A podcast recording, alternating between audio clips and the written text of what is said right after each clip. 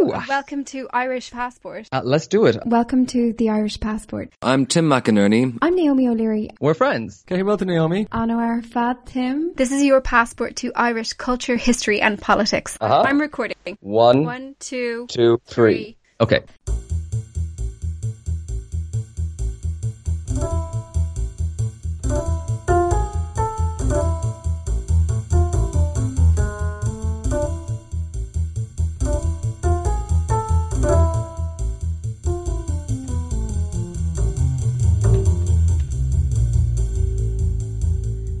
Welcome to Half Pints, the bonus content of the Irish Passport podcast we make specially to thank our Patreon supporters. Yes, hello listeners, and today we are going to be talking about flags, their meaning and history, and what kind of symbol could represent a united Ireland if that were to happen sometime in the future. We're delighted to be joined by a very special guest, Darach Ó Séaghdha of the Motherfoclóir podcast, and we'll be posting links to the images of the flags that we're going to discuss in this show. Uh, we'll put them in the show notes if you want to see what we're talking about. Yeah, there's load, there's loads of them. Turns out there's a lot of flags associated with this island. Yeah. So let's get into it. Um, Tim, I'd love to start with the most famous one, I suppose, the one that's associated the flag of the, the Republic right now, the green, white and orange. Tim, can you explain how did the tricolour come to be? Because it's a really good story. Yeah, right. So um, this is fresh in everyone's minds uh, since St. Patrick's Day, which wasn't that long ago, and that's a moment when you see this tricolour flag all around the world. Um, now, this uh, tricolour flag isn't that old, but um, on that point, you know, a lot of the flags that we see for modern nations aren't that old at all anyway. Uh, This idea of a national flag, you know, it's quite new. Um, it dates mostly from the 18th and 19th centuries, and it's kind of contemporaneous with the invention of the nation state as an abstract thing. And before that, flags were mostly um, associated with like royalties or regimes or uh, kings or whatever, um, Like or family dynasties. heralds kind of things. Yeah, I mean, yeah, there was a blurred line exactly between heralds and crests and flags um, uh, at this point in time. Uh, but the uh, tricolour, uh, the Irish flag, tricolour, is based on the French flag, and a lot of flags are based on the French flag. Uh, it turns out, because the French flag was kind of a, a design pioneer. and, uh, You know, it, it was seen as a kind of template of modern republics uh, in the 18th and 19th century, or in the 19th century, more like. And uh, this one was actually gifted to the Young Irelander, uh, Thomas Francis Meagher. Uh, the Young Ir- Irelanders were a rebel organization uh, around the time of the famine. And uh, in 1848, uh, an organization of French women who sympathized with the Irish cause at that time, they gave uh, this guy, Thomas Francis Meagher, uh, this tricolour flag with the green and the white and the orange. The idea was that uh, that the green represents the Catholics of Ireland, the orange represented the Protestants of Ireland, and the white represented peace between them and hoped hoped for unity. Uh, this is a quote actually from Thomas Francis Meagher. He said, "The white in the centre signifies a lasting truce between orange and green, and I trust that beneath its folds the hands of Irish Protestants and Irish Catholics may be clasped in generous and heroic brotherhood." So that's where it came from. A nice hopeful sentiment. Yeah, yeah. I mean, the whole thing was very kind of inclusive and positive, uh, which is interesting, as we'll see uh, when we talk about this a bit more. Um, but even though that uh, came about in 1848-ish, um, the tricolour wasn't actually really used until 1916. And at that point, it was hoisted above the GPO uh, during the Easter Rising. And that's the point, really, where it became kind of associated with the Irish Republic. And it was later on adopted by the Free State as the national flag. That's really interesting because that gives a little bit of context about how the flag, although its meaning is is is one of unity, its use has tended to be of a particular side, clearly. For sure, yeah. so, um, Darach, um, I understand. Thank you so much, first of all, for coming to join us. And uh, hello. Oh, my, my absolute pleasure. One of my favorite podcasts. Delighted to be here. I understand there are special names in Irish for the colours in the flag. yes, indeed. I think, I, I, like, for, for those of us who went to school in Ireland, we know that's, that, that certain Irish colours have, have their own particular names. And we, we, most people would consider glas to be the normal go-to word for green. But that's, that particularly refers to shades of green found in nature, whereas the word for kind of a pure green or true green is uaine. And that's that's the word that's in the constitution. The constitution specifies what the three colors of the on, on the tricolour are, and Uaine is the shade of green. You might um, glas is one sometimes is considered to be a little bit confusing because it can also mean kind of shades of grey, like a, a grey squirrel is uh, glas, Hmm. and that made them want to. So it, it, it, that's not like it's not the color of a squirrel or or, or a wolf. It's a, a pure green. And similarly, the color for orange isn't we all say Oráiste when you're having um the orange juice in school, but the color, the shade of orange on the Irish flag is Flann Bhuí. And it's one of those compound words, like the same way that Bán Dearg is the word for pink, and that means red white or white red. Flann is a word for red, that's specifically blood red. Hmm. Oh. And bu- and bui is the word, word for yellow, so when you combine them, you get a kind of a noble blood red, yellow uh, color. That's Interesting. fascinating, especially because, of course, famously, orange is, is a new color, right? In, in humanity, that we uh, we didn't really have words for orange, um, like in a lot of European languages, but this seems to be one. This, this is the thing. Well, the, the, first of all, I suppose, like, um, the, the word for orange entered English and Irish roughly at the same time and from naranja in Spain. So it's one of these, um, moments in linguistics where a person was trying to say a orange, but they actually ended up saying an orange or they were heard as saying an orange instead of an orange. And, but it's, um, and so the same linguistic mis- mistake was made in both English and Irish, but, um, people who studied and French, actually, come to think of it. Oh. Oh, yeah, of course. Yeah, that's right. So it's yeah. I You wonder kind of how one one little mistake like that can uh, can have massive repercussions. But Flannbhuí, I mean, as people who studied Old Irish say that it's it was it was kind of a neologism in the 19th century to that was intended to sound maybe to kind of sound kind of uh, more dignified. Whereas they they've no there's no evidence of the word Flannbhuí in, in Old Irish texts but it's but at the same time it was it was a it was an it, it was a neologism, but it's uh, it was at some point maybe they thought that Roshta wasn't going to do it.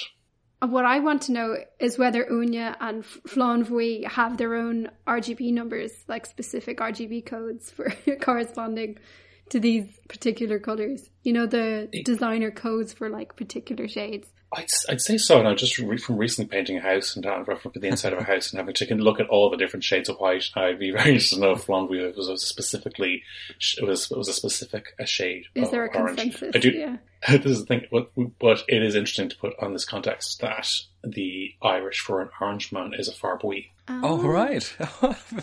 That's so interesting. Um, I, I, I have to say I love this flannbhuí, um, this, this notion of blood red yellow to describe orange. That's just a great mental image and you can really see the color, can't you? Very Yeah. much so. I think it's it's it's. I, I think it's, it is quite descriptive, and even if it is, I mean, if it's a neologism that's over hundred years old, that's good enough for me. That's whatever as old as telephone. That's a that's a fine word to have, and it's yeah, that- that's certainly it, it's evocative and it has a kick to it. It's it's a it's definitely a, a cool word.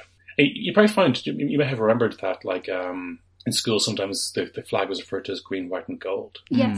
I was going to say, actually. Um, and I think that may have been a kind of a slightly partitionist or kind of um, a, a, a, a- or a revisionist in some ways of kind of uh, de-oranging the, the, the flag. And I can see why, well, even though the intent of the flag is to be, uh, is, is to honor both heritages, that the actual use of the flag hasn't always been that way.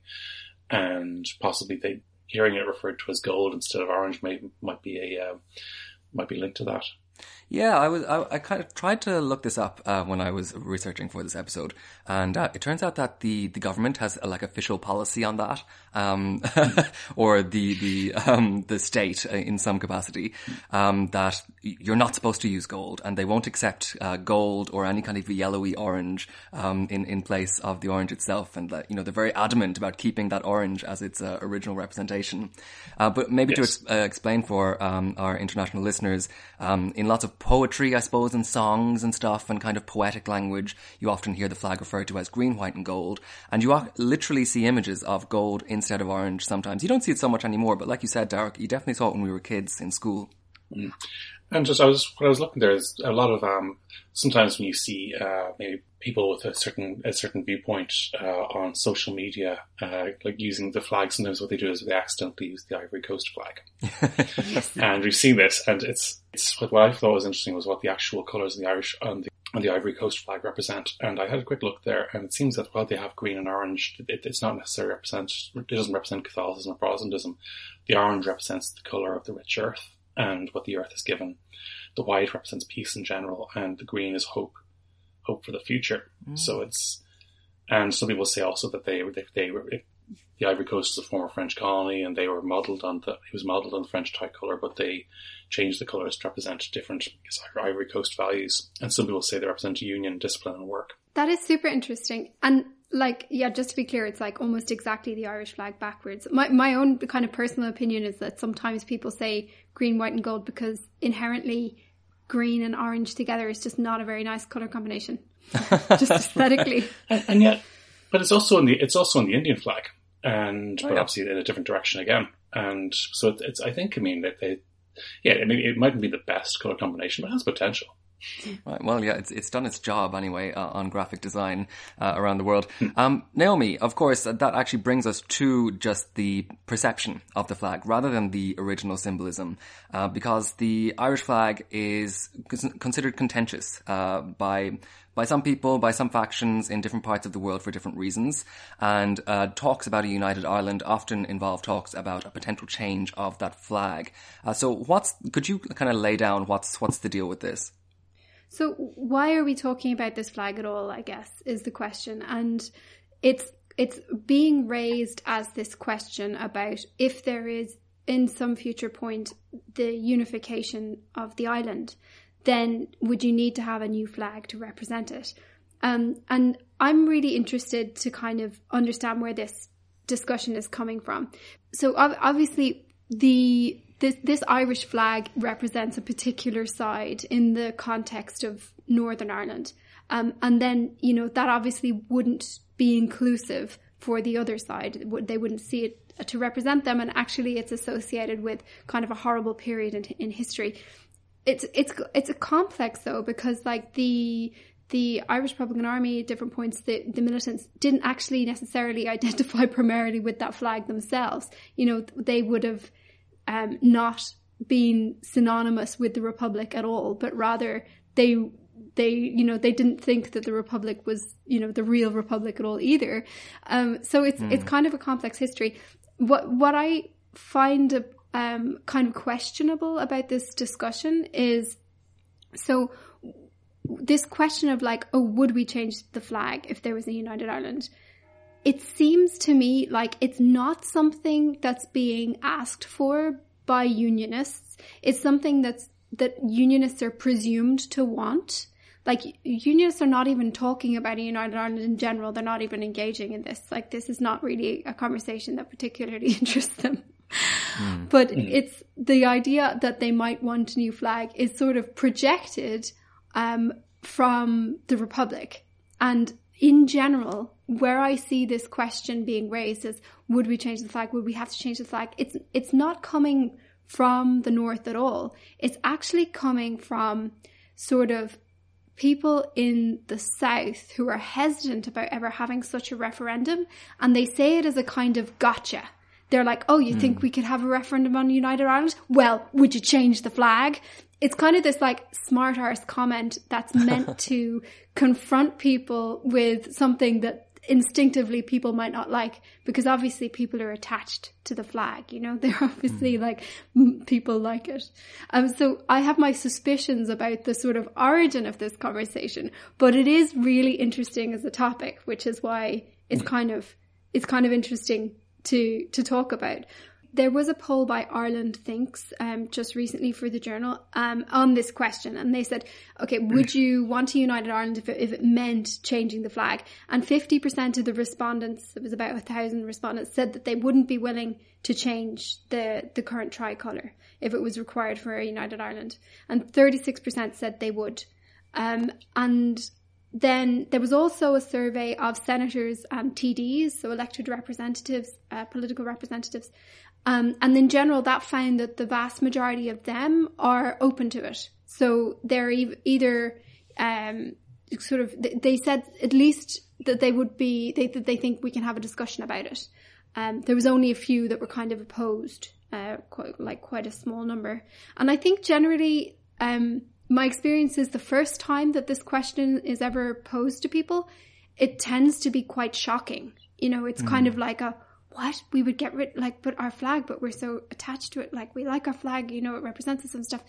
But then over time, I think it becomes when when you've been exposed to the question more, it becomes more. I suppose people it becomes less of a strange thought. I think. It does become something you get used to, and you start thinking about other countries that have changed their flags after a significant change. I'm thinking about, I suppose, thinking about South Africa in particular, and and how it was. And I mean, and it, it, yeah, it, the fact that it, having conversations like like about would you change the flag? Would you change the common? Would you join the Commonwealth? Would you do the, these other things? It, it's I suppose it's part of an atmosphere of showing that that a new entity, a new All Ireland political entity, wouldn't necessarily be the Republic gobbling the North, which was what which is what some people were, were worried was having. And in some ways, well, maybe the question has been presented in in bad faith, as in would you do this? um, actually talking about it openly it shows is, is preempts the idea that that that's, that it's going to be like that, and it's it might be a public showing of good faith that what a new one one state island might be like could be wouldn't be like the republic, and I suppose and the fact that people down here um, actually want that or or are showing an interest in that, I suppose it's. I mean, it's it, it's possibly a way of showing good faith in that in that regard. So I can see how it's it's regarded like nobody. I, I know from no, nobody from the unionist backgrounds is wondering, oh, why won't the Republic join the Commonwealth? Why won't this? Won't that? And you're quite right, but I suppose it's it's probably something that's that's that still like has has a value in terms of that, that because we are inordinately interested in these symbols. Yeah, yeah, and, and, like looking at it from that perspective um, as well, you could say that 36% of people willing to change their national flag is, you know, remarkably high, really. like, mm-hmm. uh, you know, flags are, when you think about how flags are fetishized, like, uh, by the nation state, I suppose, more or less.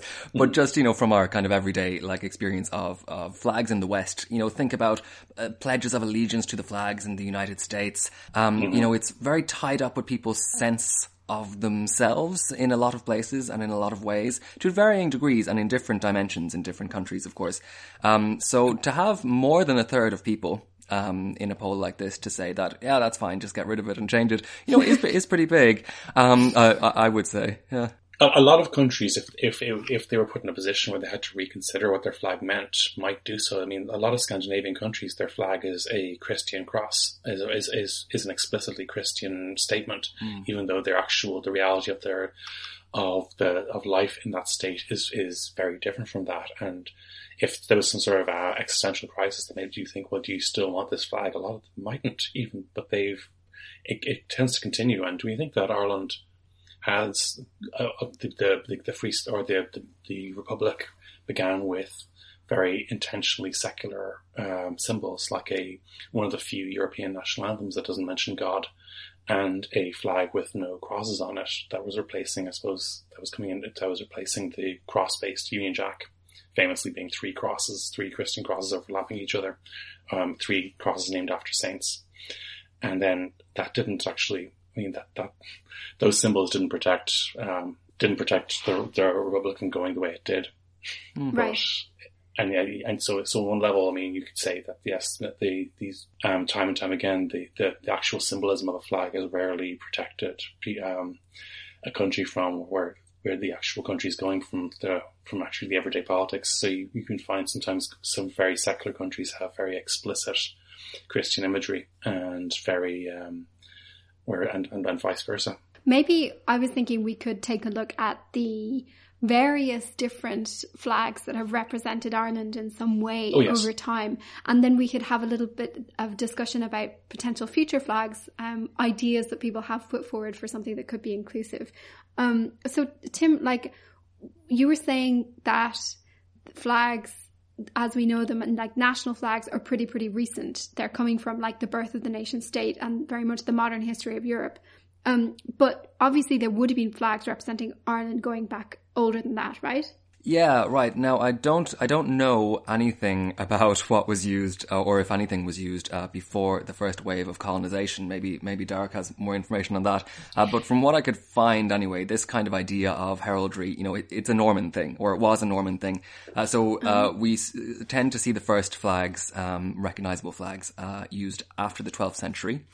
And for a few hundred years, actually, the flag of Ireland was something that like we never see anymore, uh, which was three crowns, one on top of each other. And that was used as the flag of the Lordship of Ireland. So these were the Norman warlords, uh, essentially, who uh, um, governed Ireland kind of within the Anglo sphere, but also kind of in a, in a different sphere as well. It's all very complicated at different points. Um, but so this looks a little bit like if anyone knows the flag of Munster. So the flag of Munster, the province of Munster, is uh, dark blue with three crowns on it, and this flag has three crowns, one on top of the other, and it was abandoned during the Reformation because those three crowns, one on top of another, looked a little bit too much like the Pope's crown symbol, if you can think of that. Um, so it's only after the Reformation, um, after the reign of Henry VIII, that we start to see the harp being used instead. Um, and a little bit um, after that, we just see the harp more and more. Um, this this standard, this royal standard of Ireland, uh, where you have a harp on a blue background um, with a kind of allegory of a woman on the left hand side of it. That's so interesting that you say that they're coming from the Normans, um, because I was actually looking up the origin of the Red Hand of Ulster, um, the flag, which is sometimes now used by loyalist paramilitaries, but actually has like real deep Gaelic roots. Like the idea of the Red Hand itself probably goes back to pagan times, and of course it's associated with this um, myth about um, the race, a boat race, where uh, the winner of the boat race would get to rule Ulster, and O'Neill won it by cutting off his hand and throwing it to shore, so that the, his hand reached the shore before the other boats. Um, but it's although it's sort of a like it's associated with loyalism now, uh, it was often used by uh, like different forces in Ulster and also across Ireland that were often kind of like fighting against English rule, for example. So there was um, like this is a quote from an English writer who wrote like back in like the the 1500s 1600s the ancient red hand of Ulster the bloody red hand a terrible cognizance and in allusion to that terrible cognizance the battle cry of Lámh Dhearg Abú. So it's something that has really ancient actually shared roots. It is kind of fascinating. From what I can see, those flags, the flags of the provinces, are they're kind of 16th or 17th century creations. So they are actually post-Norman, but they, they include all of this sim- symbolism that could well be pre-colonial, and they generally represented Gaelic dynasties. So, you know, those Gaelic dynasties had been, like, um, to a certain extent very Normanized, just in the fact that they, that they were using a flag, you know, like they were kind of participating in the same uh, like um, mechanics of power or the same like machinery of power as as the Normans and the later settlers, um, but using this kind of specifically Gaelic um, uh, symbolism and identity, which is really interesting. like ultimately it's like why do we have to have a flag now? You know it's because all the nations have to have a flag. I'm sure it was the same at the time if you wanted to assert yourself as a power as something official you came up with the flag a herald of some kind Yeah, so I like um, what's really interesting is that we see this kind of crossover just constantly then with the symbols uh, of Ireland. So like this harp on a blue background, uh, this became the standard of the Kingdom of Ireland uh, in 1801. That's after the Act of Union. I think it's interesting that we see the image, the female image, uh, on the left hand side. It looks a bit garish now, to be honest, but it's it's really typical of like this kind of 18th, 19th century national symbolism, where we start to see like female allegories for nations. You know, like Britannia and like Marianne, and you know, um, in France, and like the Ireland had a long tradition of that. You know, it had like the Aisling, and you know, later, of course, we see Kathleen Ní Houlihan and all that. Um, so from the point of view of the emergence of the nation state, um, this kind of female allegory, you know, we can't forget that the the idea of this is that like the nation is like a sexy woman that like is calling you to go to war for her and that you should die for her. You know, like this very kind of strangely sexualized or sexual ideal of femininity being imposed onto the nation, and people start to describe the nation as she. You know, like uh, Yeah. uh, literally as a woman. You know, around this point as well.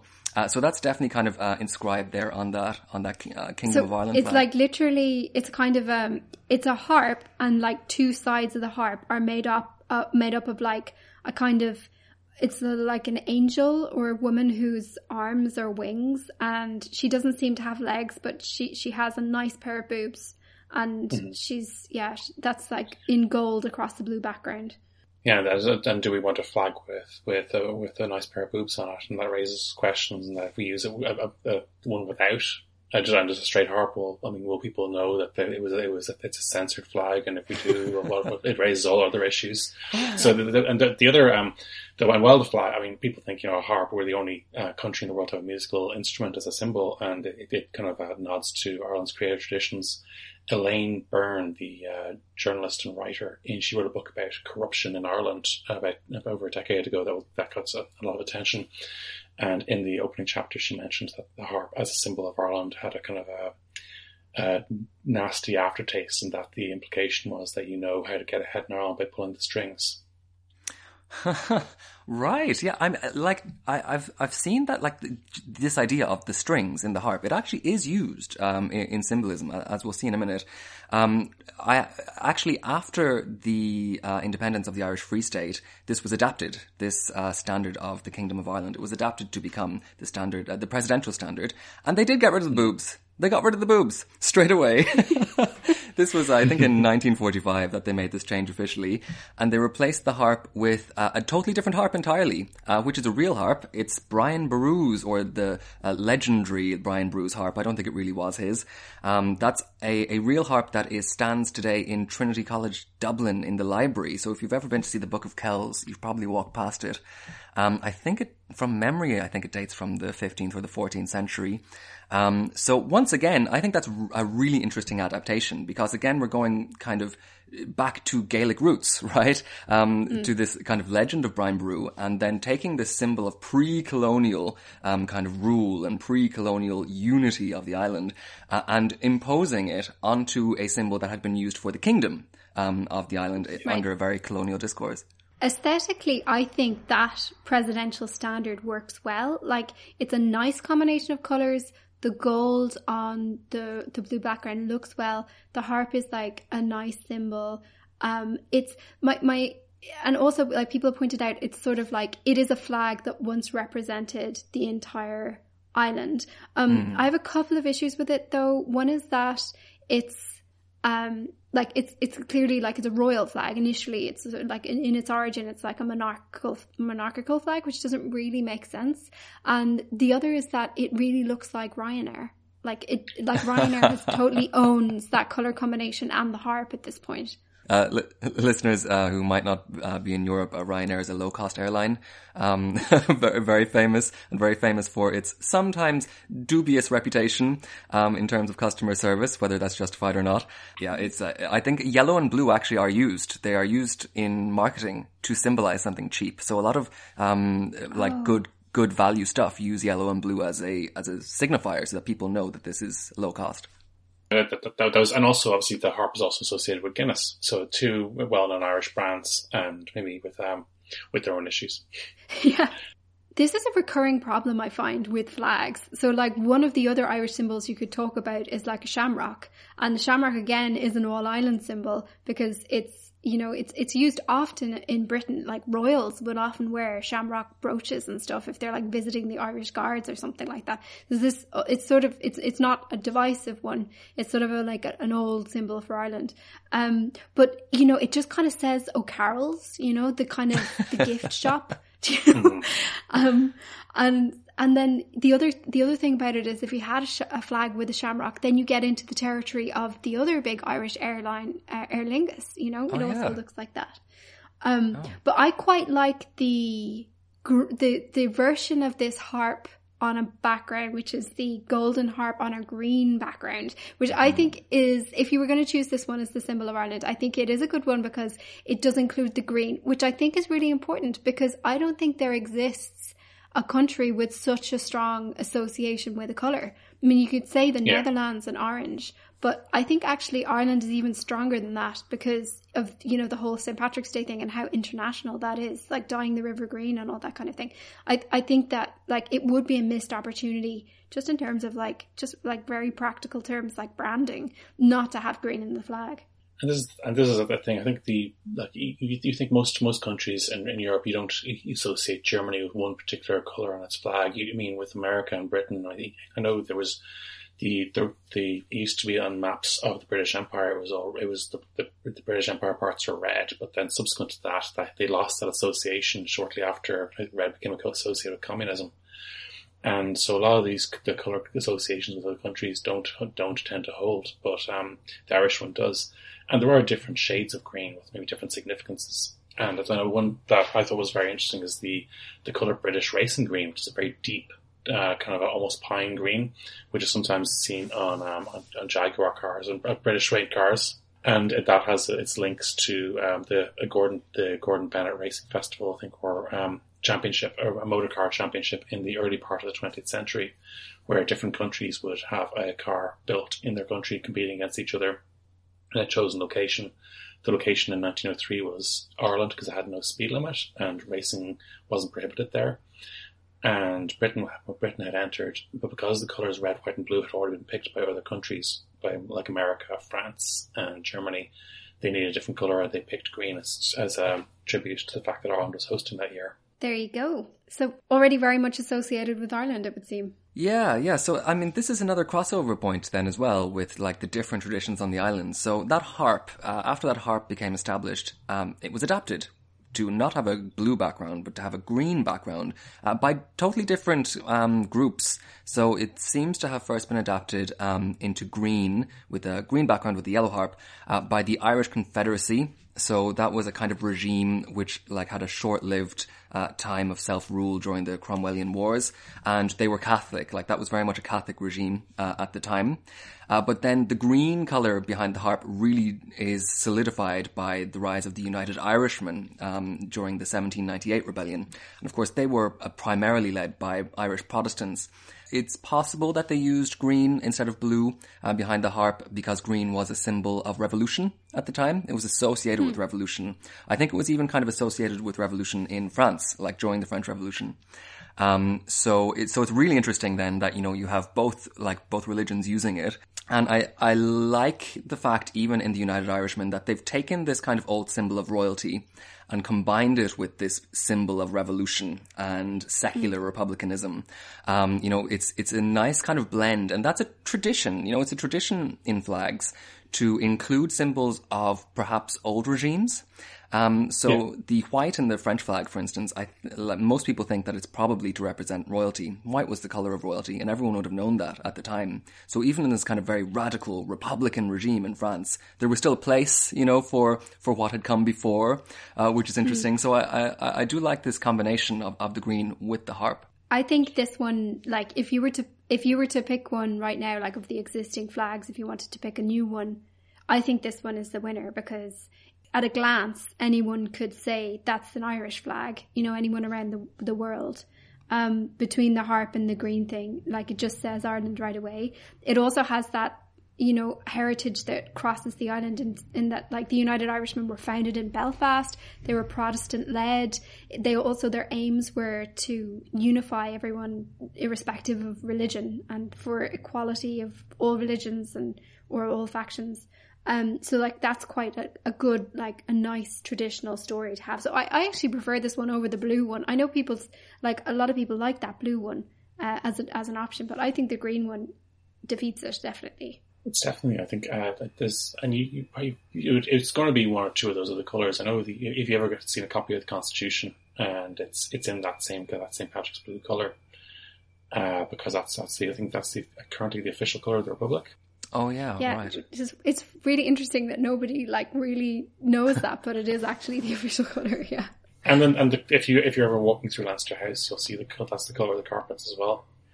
Yes, Yeah. right. And in um, in Dublin Castle, you see it everywhere as well. It looks very plush. It loo- looks very high, high, um, high brow actually when you see it in a carpet or a tapestry or something. It's a cla- it's a classy color. Yeah, It's a classy, classy it's a classy color. Yeah, it helps when you have the gold metal threads. You were saying, Darach, that the Union Jack is it called the Union Jack officially, or is it called the Union flag? I can't remember. Um, Well, it it is actually a combination of, of various different crosses, although not Wales. I don't think. Yeah, not Wales, and this is Poor I suppose, Wales. and it, it's it's funny because and you you do see that even when you're looking up when I look up statistics for of uh, in the UK for baby names things like that, you'll si- find Northern Ireland is one entity, Scotland is one entity, and England and Wales are lumped together. I think it's the same with case law as well. That you know the Scottish legal precedents are different from Eng- um, English and Wel- Welsh precedents. They're, they're they're bunched together. It's a strange thing, but yes, one of the flags, one of the constituent flags in the Union Jack is St Patrick's cross which is like a diagonal, I suppose, a tilted St. George's cross. It's it's basically it's uh, it's I think you call it a saltire when it's uh it's effectively like a um an X rather than a Right. T. And I suppose one of the issues of this one is it's an awful lot like the Alabama flag. Oh, right. It's and maybe that might may not be the the first state we think of when we think of um of Irish kind of affect Irish affectionate relationships with the United States. I mean, uh, yes, there I'm sure there's um I'm sure Alabama has a has a has a happy, open minded Irish American community there, but maybe it's um some people may not want that association. yeah. To me, the issue with this one is it's a Christian symbol, right? So it's like it's Yeah. at this point adopting a Christian flag. I don't think really makes sense, you know, um, because obviously not everyone is is Christian on the island. So if you're looking for something that's like unifying and representative and so on, I don't think you would pick a Christian symbol. Um, the other thing about it, like the red X on a white background, to me looks like forbidden or stop sign or you know Oh, go yeah. no further. It's quite negative looking. It's a literal red X. It's yeah, don't park here. It's, it's the, the the the implication is is very um yeah hostile and and yes, but in addition to the fact it's whether it's a you you can't stay here. oh god, right. Uh, look, there's loads of objectionable things about this flag. Actually, that that would be my number one as well. It looks like something is forbidden, um, but even in it, in terms of what it represents and its history, like it's it's really crap compared to the histories of the other symbols uh, on the island. Um, firstly, it's it's really new compared to everything else. It actually only really dates until um, back until 1783. It turns out. Um, it wasn't the cross of St. Patrick originally. St. Patrick um, had a totally different cross. He had a few different crosses um, over his centuries of of, uh, of worship, um, but this wasn't really one of them until 1783. This was it's called the St. Patrick Saltire because it was um, associated with the Order of the Knights of St. Patrick that was founded in that year. And like far from being one of these like unifying symbols, like everything we've talked about so far, this was like total exclusive. Like this was this was an, a club just for nobles and for royals, mostly British royals. It was very much about keeping normal, ordinary people out, you know, rather than representing a, a nation. Um, So it's like a private members club type. It was symbol. literally a private members club, yeah. And loads of people at the time really objected to being associated with St. Patrick because they were like, that's not St. Patrick's Cross, what are you doing? Uh, one newspaper from 1783 mocked it as a cheap rip-off of the St. Andrew's flag uh, in Scotland. So the only reason that it survived, as far as I can see, is that it just happened to kind of be prominent around the time of the Act of Union, and it was very handy just to like fit into the British Union flag. Um, so more like it didn't really have any big associations with Ireland before that point. this explains so much as including like why I never kind of you couldn't figure out that Ireland is somehow included in the Union flag at all because it's just not a familiar symbol at all. This red X thing. I, yeah, I don't think anyone. I think most people, if you asked them, if you if you told them that the Union Jack was made of three other flags, they would assume one of them was Welsh. right. Yeah, for sure. And then, of course, you know, actually, there are a lot of flags in Ireland. We mentioned the Red Hand of Ulster before, and the Ulster flag uh, for the province of Ulster has the red hand in it. And um, then we have, you mentioned also earlier, the flag of Munster, which is three crowns and on, on blue, which does look quite like that earliest flag that we were talking about, that sort of Norman flag. What's the deal with Connachts? Connachts is like, uh, what do you call it? Like a chimera. it's like half man, half beast. What's the deal with that? I have no idea. I, I have looked this up because I'm literally I'm I'm from Connacht and I've often wondered because you do see it a lot, you know, in Galway and stuff. Um, and I have looked it up at various times and I've never found any like logical explanation. That doesn't mean that there isn't one out there, but uh, none ha- none that I've managed to research. It's like half an eagle wing and then half a sort of a knight's arm in armor with holding a sword. Um, it's like two flags. Like they ripped up two flags and, and sewed them together. I'm sorry, I'm really dissing Connacht's flag. Sorry, I don't to start beef here. It's Naomi. It's pretty badass. Half eagle, half warrior. You know. And then this is the wrong, the one, well, one of the problems with, say, picking the gold harp on green flag as a new symbol, which is that it, it is already Leinster's symbol. There it is. It's Leinster's, it's Leinster's flag. Well, now I'm so glad you brought that up because from what I found out this morning, it seems that Leinster got this symbol from the original symbol and not the other way around.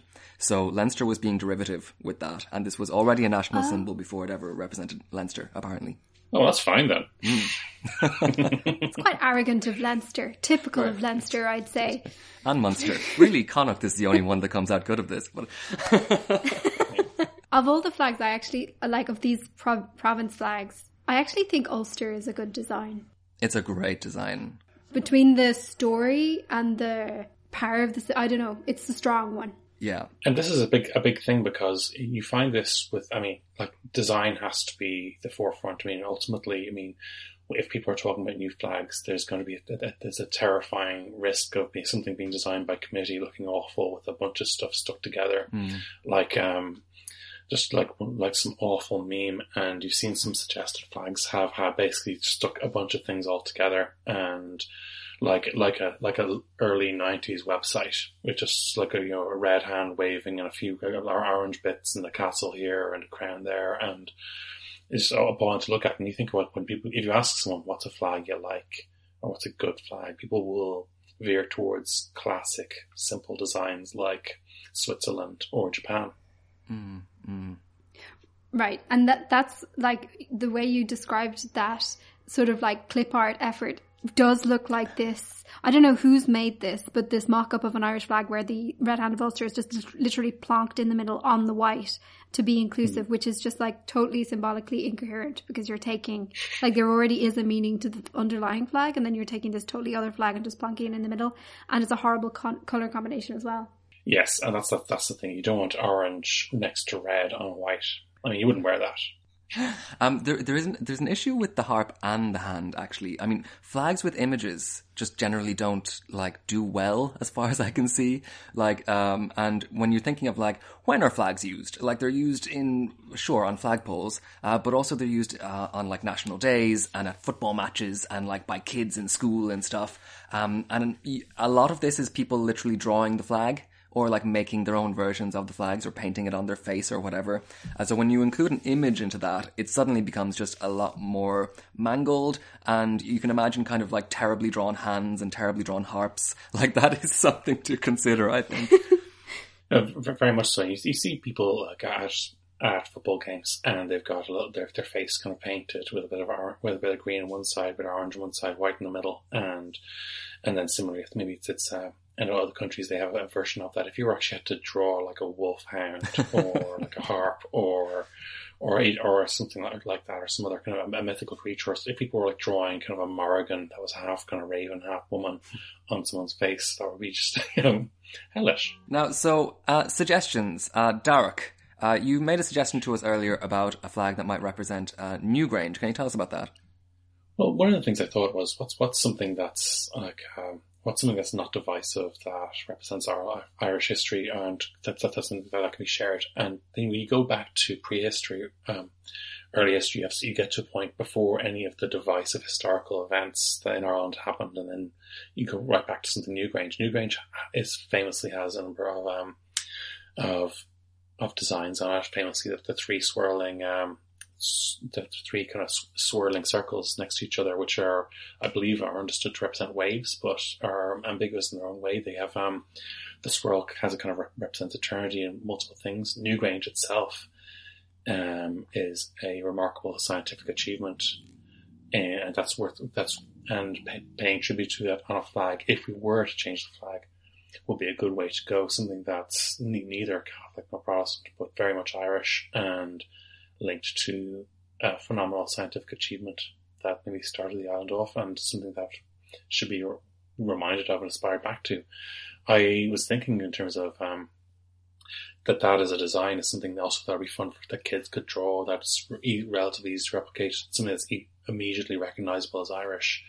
And then it comes down to my suggestion was to use a British racing green as the background, but St. Patrick's blue or one of those, those other shades could be just, just as, as happy. But I think that's something that n- nobody hates Newgrange. For sure.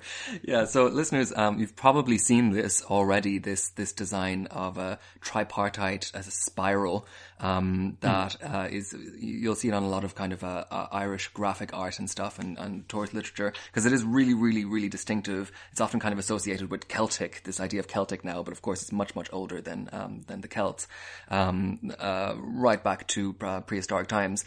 Um, uh, this is, this would be handy. I think I could kind of draw a ersatz version of that if I was a kid in primary school. And also it has this feeling of unity, doesn't it? Because these are three spirals that are interconnected, um, very, very nicely.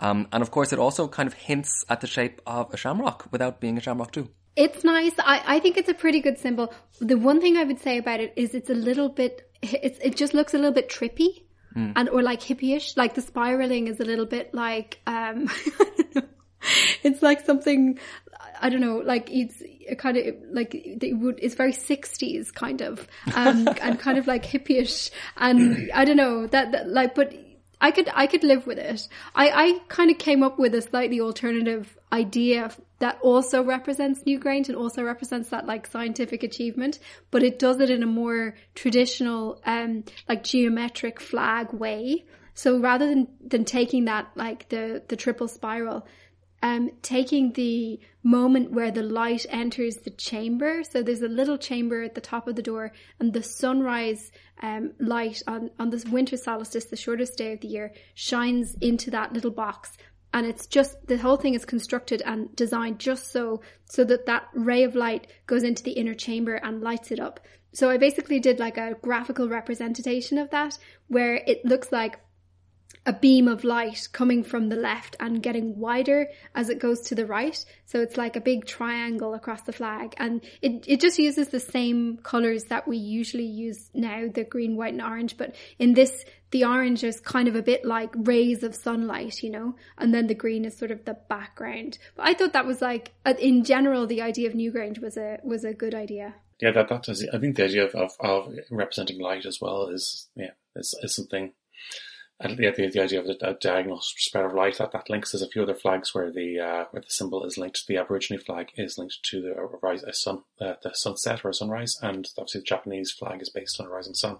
And then it's also a story because like this is like a moment of renewal, right? It's and that's what Newgrange like the symbology of it is. It's like a moment of renewal and things starting again and new beginnings and stuff. And so a kind of like uh, there's a positive story if you were going to have a flag for a new nation. It's a nice one. We might have to adapt it to an overcast, slightly drizzly day. Uh,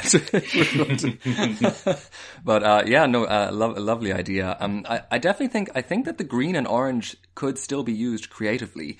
Um, you know, if the tricolor design was just even slightly altered, then the symbolism of those colors, you know, would come back, you know, that become more apparent. It's just that specific kind of incarnation of the tricolour that has be- that has gained negative associations because of, uh, of, its history uh, in Ireland. But like it still does, you know, these colours, orange and green, are still important to you know both both communities uh, on the island, um, and them being used together, you know, absolutely I think could be used more creatively um, to to bring out what they really mean. Um, I would also be fine with some variation on the harp, uh, whatever color really behind it. I, I, would like you, Naomi. I'd be kind of um, drifting towards the green one, but then I'm I'm an 18th century historian, so that's the 1798 in me uh, coming out. Um, but you know, the harp has been used by everyone. It's been used by Catholics and Protestants, nationalists and unionists, you know, royalists and Republicans, and it's always been a symbol of the island as a whole. So I think that's something that we shouldn't look in, in the mouth, you know, as a gift.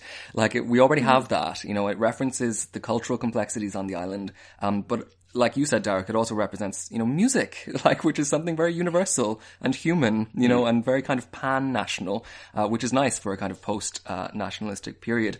Uh, I just wanted to mention, uh, before we move on, actually, um, that, because you were saying earlier, Darach, about the strings, this idea of the strings being plucked, um, you know, um, or strung in a certain way.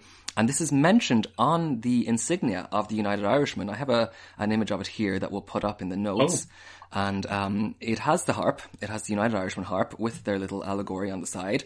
And on the top it says equality. And they're, um, they're, they're holding a Liberty uh, bell as well.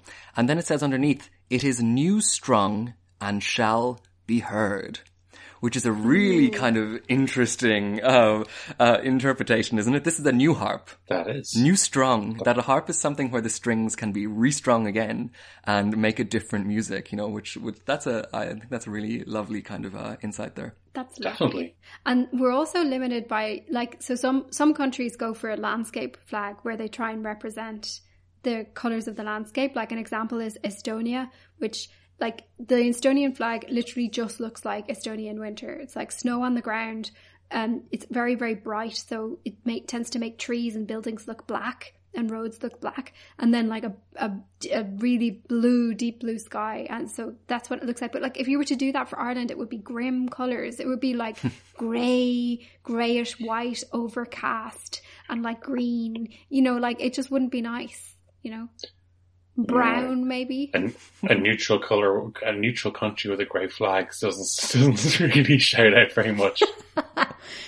So, um, like one question is, would it need to be changed at all? That you brought that up uh, earlier, Naomi. I mean, is this really going to be an issue? I mean, the Irish flag is burnt on bonfires uh, in some parts of Northern Ireland. Like it does, it, it is an issue yes. to some unionists for sure. Yes, that that's it. It is. It is um, not unifying. It's it, it represents a particular part, even though it has this really, really nice underlying meaning about unity.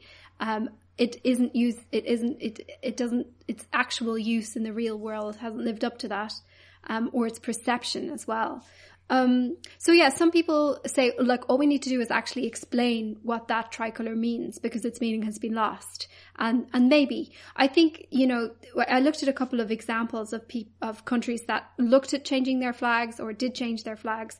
Um, and, you know, it often happens that they have a discussion about changing it and then they ultimately make the decision to keep their flag. That, that happened in New Zealand, for example. They just didn't come up with an alternative that persuaded people. Um, so, you know, it's not, you know, it's okay to talk about. It doesn't mean that you definitely have to change it unless an alternative, you know, wins the required support. Um, and there's also, you know, there's interesting sort of precedents to look at. So we can look at South Africa. South Africa got a new flag after the fall of apartheid. Um, and this was all tied up with the negotiations about the end of apartheid and the release of Nelson Mandela from prison. Um, so we're talking about the early 90s and he was released from prison and then they had elections and he went to uh, Nelson Mandela went on to become elected president of a post apartheid state. So obviously this was this was like a big change and it was a new it was they kind of decided it was going to be like a you know a new new new state that needed a new flag. Um, so what they did was they had an appeal for public submissions for a flag and 7,000 were sent in but actually in the event none of them were picked. So none of them were like deemed kind of up to it. And then they started consulting design firms to see if design firms could come up with something good, and that didn't work out.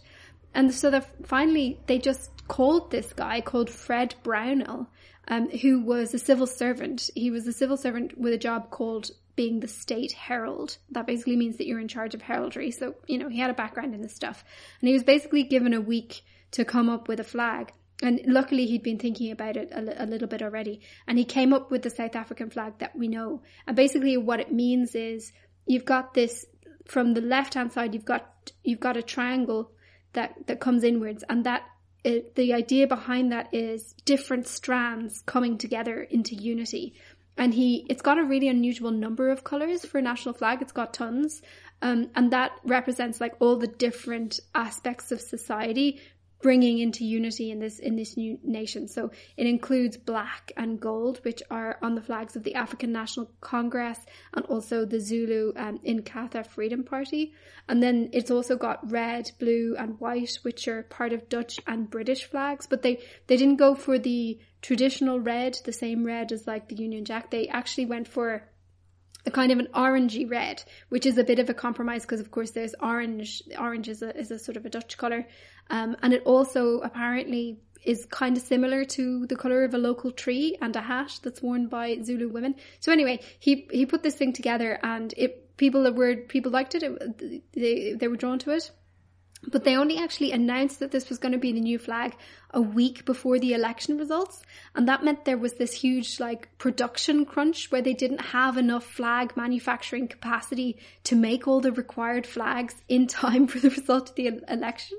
So mm. there was this sort of like international scramble to make this new flags and factories in the Netherlands and in Japan stepped in to try and make them, make them all. But ultimately Nelson Mandela was elected and he appeared as president of the new nation and all these flags, these new flags were hanging around him. And this sort of, this convinced people of the flag. They associated it with this and, and they were won on board to the new flag.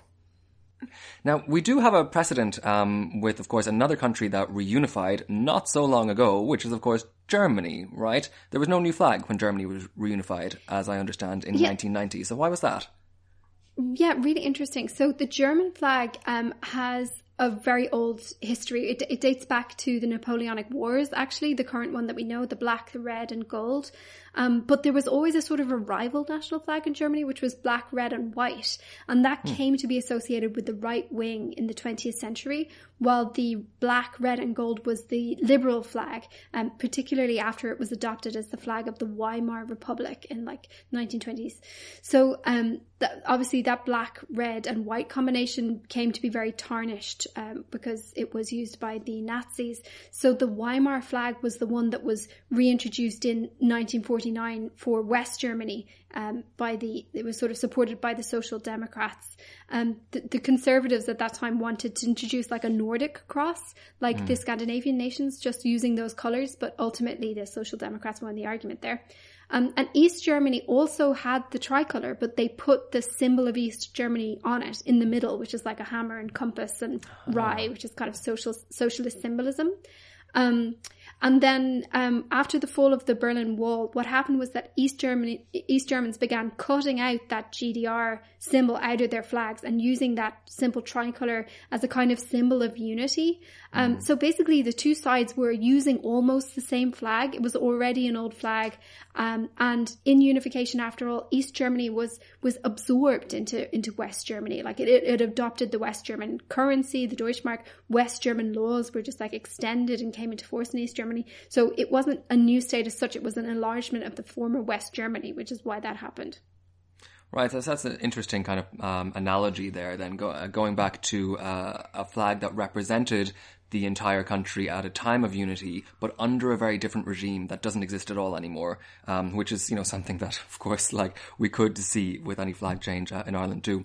Um, now, yeah. Naomi, we're coming to the end of the episode, uh, but of course, in any discussion of flags, we have to bring up the political aspect of flags just as a thing, you know, and what, what they're, what they mean, what they can mean, and what they're coming to mean, uh, in different parts of the world right now. Um, like I said, you know, flags, this idea of flags is inseparable from the idea of the nation state, and therefore flags can be, I mean, they're absolutely designed for nationalism, right? They're designed for nationalism in its, um, in all its forms, including its very worst forms, um, and it, it, it is an instrument in its own right of kind of distilling national identity down to kind of just simplistic football slogan kind of style symbols. Um, so we have seen in um, recent weeks there has been a discussion in the UK about this kind of like almost bonanza of flag waving and bonkers kind of flags appearing in the background of Zoom videos and stuff um, by politicians. Um, uh, would a new flag fall into that narrative? Do you think? It, it is really interesting that in this moment, um, the flag, the flag sort of debate coming from the UK is is new. I mean, it reminds me somewhat of the poppy debate, um, where it's becoming kind of brought into a culture war, which you know didn't didn't exist before. Uh, I remember when when I lived in the UK, I, it was really I found the the the British flag to be very omnipresent and very like excessively used in marketing. So particularly in supermarkets, like this would have been 10 years ago, but you, you always had like Union Jack cupcakes and Union Jack this. And yeah, it was just very pervasive. It was really interesting and something that I definitely noticed being on the increase around the time of like, there was a few different events. There was like the Olympics, there was the royal baby, there was like lots of sort of like have a royal tea party stuff being, being advertised and that's when I really noticed the Union Jacks beginning to encroach into daily grocery shopping. Um, and I think that it's only increased. Um, you know, I've moved away since, but I've seen a lot of people remarking um, on, and posting pictures on social media about the Union Jack increasingly being put on things. Obviously, post Brexit, there's this sort of, you know, uh, like there's a, a really important political association with being self-sufficient. So you see the British flag being put on carrots and stuff, or even if they don't necessarily come, come from the UK. Um, you know, and it's also even the, the, the phrase associated with the nation, the great British, that was used for, it was used as branding in a lot of things, the great British this or the great British that. Mm. Um, it reminded me of something that the, um, SDLP politician Matthew O'Toole told me. We interviewed him um, a couple of years ago on the podcast, mm. and he he said to me, you know, we used to think in Northern Ireland that you know eventually we might become like elsewhere, and this divisiveness and and so on would become less. But what it actually seemed to him when he was working in London during the sort of Brexit campaign is that everywhere else was becoming more like Northern Ireland. It was like a kind of Ulsterization of politics elsewhere in terms of division and the role of identity. Mm, yeah, yeah, it is interesting. And, um, you know, there have been like the, the tricolour, for instance, in Ireland, you know, has this uh, side of it that's associated with maybe the IRA or maybe kind of more simplistic nationalism. Uh, but that's an association that flags have everywhere. Um, they, they always fall into this. You know, they're always being kind of hijacked by the right. Um, because like in their essence, they're almost made for that. You know, it's very hard to keep a flag as a very neutral thing. Um, and that was one of the things that I found kind of uncomfortable about that uh, that that ubiquity of the British flag on like household items, on like cushions and stuff, you know, uh, because this isn't a neutral symbol, you know, it's a, it's a highly politicized symbol, uh, you know, it's not just divorced uh, a divorced piece of graphic design, and that was how it was kind of being treated, you know, in the early two thousands, yeah. especially, um, as if you know there was nothing kind of there couldn't possibly be any negative connotations with it when of course there are. And when it's when those things are seen outside uh, the UK um, they're seen in a very different way. Um, certainly I mean I know that uh, in France you know wearing the flag um, is seen you know it looks like you, you belong to the far right. You know if you if you if you paint your face in the flag for instance on like Bastille Day or something um, it's it's only really flown by the average Joe at football matches or at sporting events otherwise people just don't really associate themselves with it, um, because it is militaristic and it is political and, you know, it, it isn't neutral at all and it, it's, um, it's, uh, it's a trigger, right? It's a trigger for nationalism and f- for that reason, I suppose, that's the reason that flags are used so carefully, you know, like they're used in these very kind of ceremonial and limited ways by governments because, like, you know, they can easily go out uh, of control. So something that is really interesting in, in Northern Ireland when it comes to separate identities is the way that the that different communities have vicariously adopted the flags of others to distinguish from each other. Mm. So obviously you have, you know, neighborhoods where the British flag is predominant and neighborhoods where the Irish flag is predominant. But then this has taken, it's taken beyond that and vicariously then the sort of pro-British or British identifying side have adopted the Israeli flag, whereas the Irish identifying uh, have then taken the Palestinian flag. Um, you know, mm. um, and you, you see it's not, it's, it's not exclusive to that, but it's, it's like, um, it, it's a really interesting, um, way in which you can see di- division almost seeking more fuel for itself or more ways in which to assert difference. I'm pretty sure that if the Irish flag was to be changed at some point, if there was to be a new flag, there's no doubt that the old flag then would come to represent something new. So it would probably be a, it, for people who wouldn't be happy for one reason or another, and would be sure to adopt it as their symbol for mm. something that was lost or loyalty to a to a prior state. I would say. Yeah, for sure and for certain. Um, I was thinking about that as well, and I was thinking that like maybe the best way to kind of counteract that, um, to counteract the possibility of the tricolour becoming like a symbol of resistance against unity or something, uh, which it, like it could, um, in some way, shape, or form. Um, uh, would be to keep it to some extent, at least for a while, and to keep flags of Northern Ireland and to fly a lot of them together when you were flying any of them. Um, something kind of federal, you know, or some kind of federal style symbolism where you have a flag of the island and, you know, keep these other ones up just for a little while, maybe phase them out, or maybe, you know, keep them on uh, forever to try and take away that, um, the divisiveness of them, that, uh, like, they can all still represent people uh, on the island. But who knows? I mean, that's just. Like party bunting. Indeed. Um, I have a feeling that uh, this, this discussion itself is somehow anachronistic perhaps already. Um, you know, these flags, maybe the era of the flag is already kind of on the way out and we'll all be represented by QR codes or something in the future. But, but that brings us to a close for this half pint listeners. Thanks so much for tuning into us and thanks especially to Darach for joining us today. My absolute pleasure. Thank you so much for having me. If you want to check out Darach's podcast, Motherfoclóir, you'll find it wherever you get the Irish passport. Yeah, thanks so much, everyone. Um, don't forget for all of our bonus content, you can find it over at patreon.com forward slash the Irish passport. We're hugely grateful for your support and we'll be back really soon with the start of a new season. Slán for now. Slán.